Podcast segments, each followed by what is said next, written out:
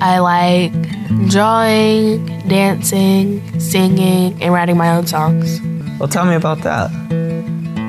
It's hard to come up with the words, and sometimes I'll just play it on my guitar.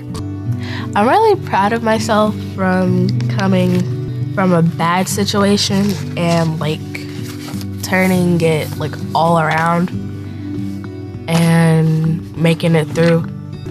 Um, has it been hard to be positive or be happy sometimes? Yeah, especially when I see other people get bullied. It just makes me turn into a Hulk sometimes. Really? so do you go try to help that person out? Yeah. What kind of things do you think about when you think about family? What are some of the first things that pop into your head? Sticking together, but like sometimes argue, but not all the time. Because when you argue, that will push your family like farther, farther apart.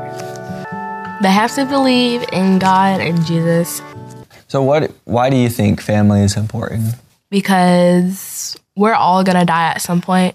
Who could you lean your shoulder on when you feel very sad?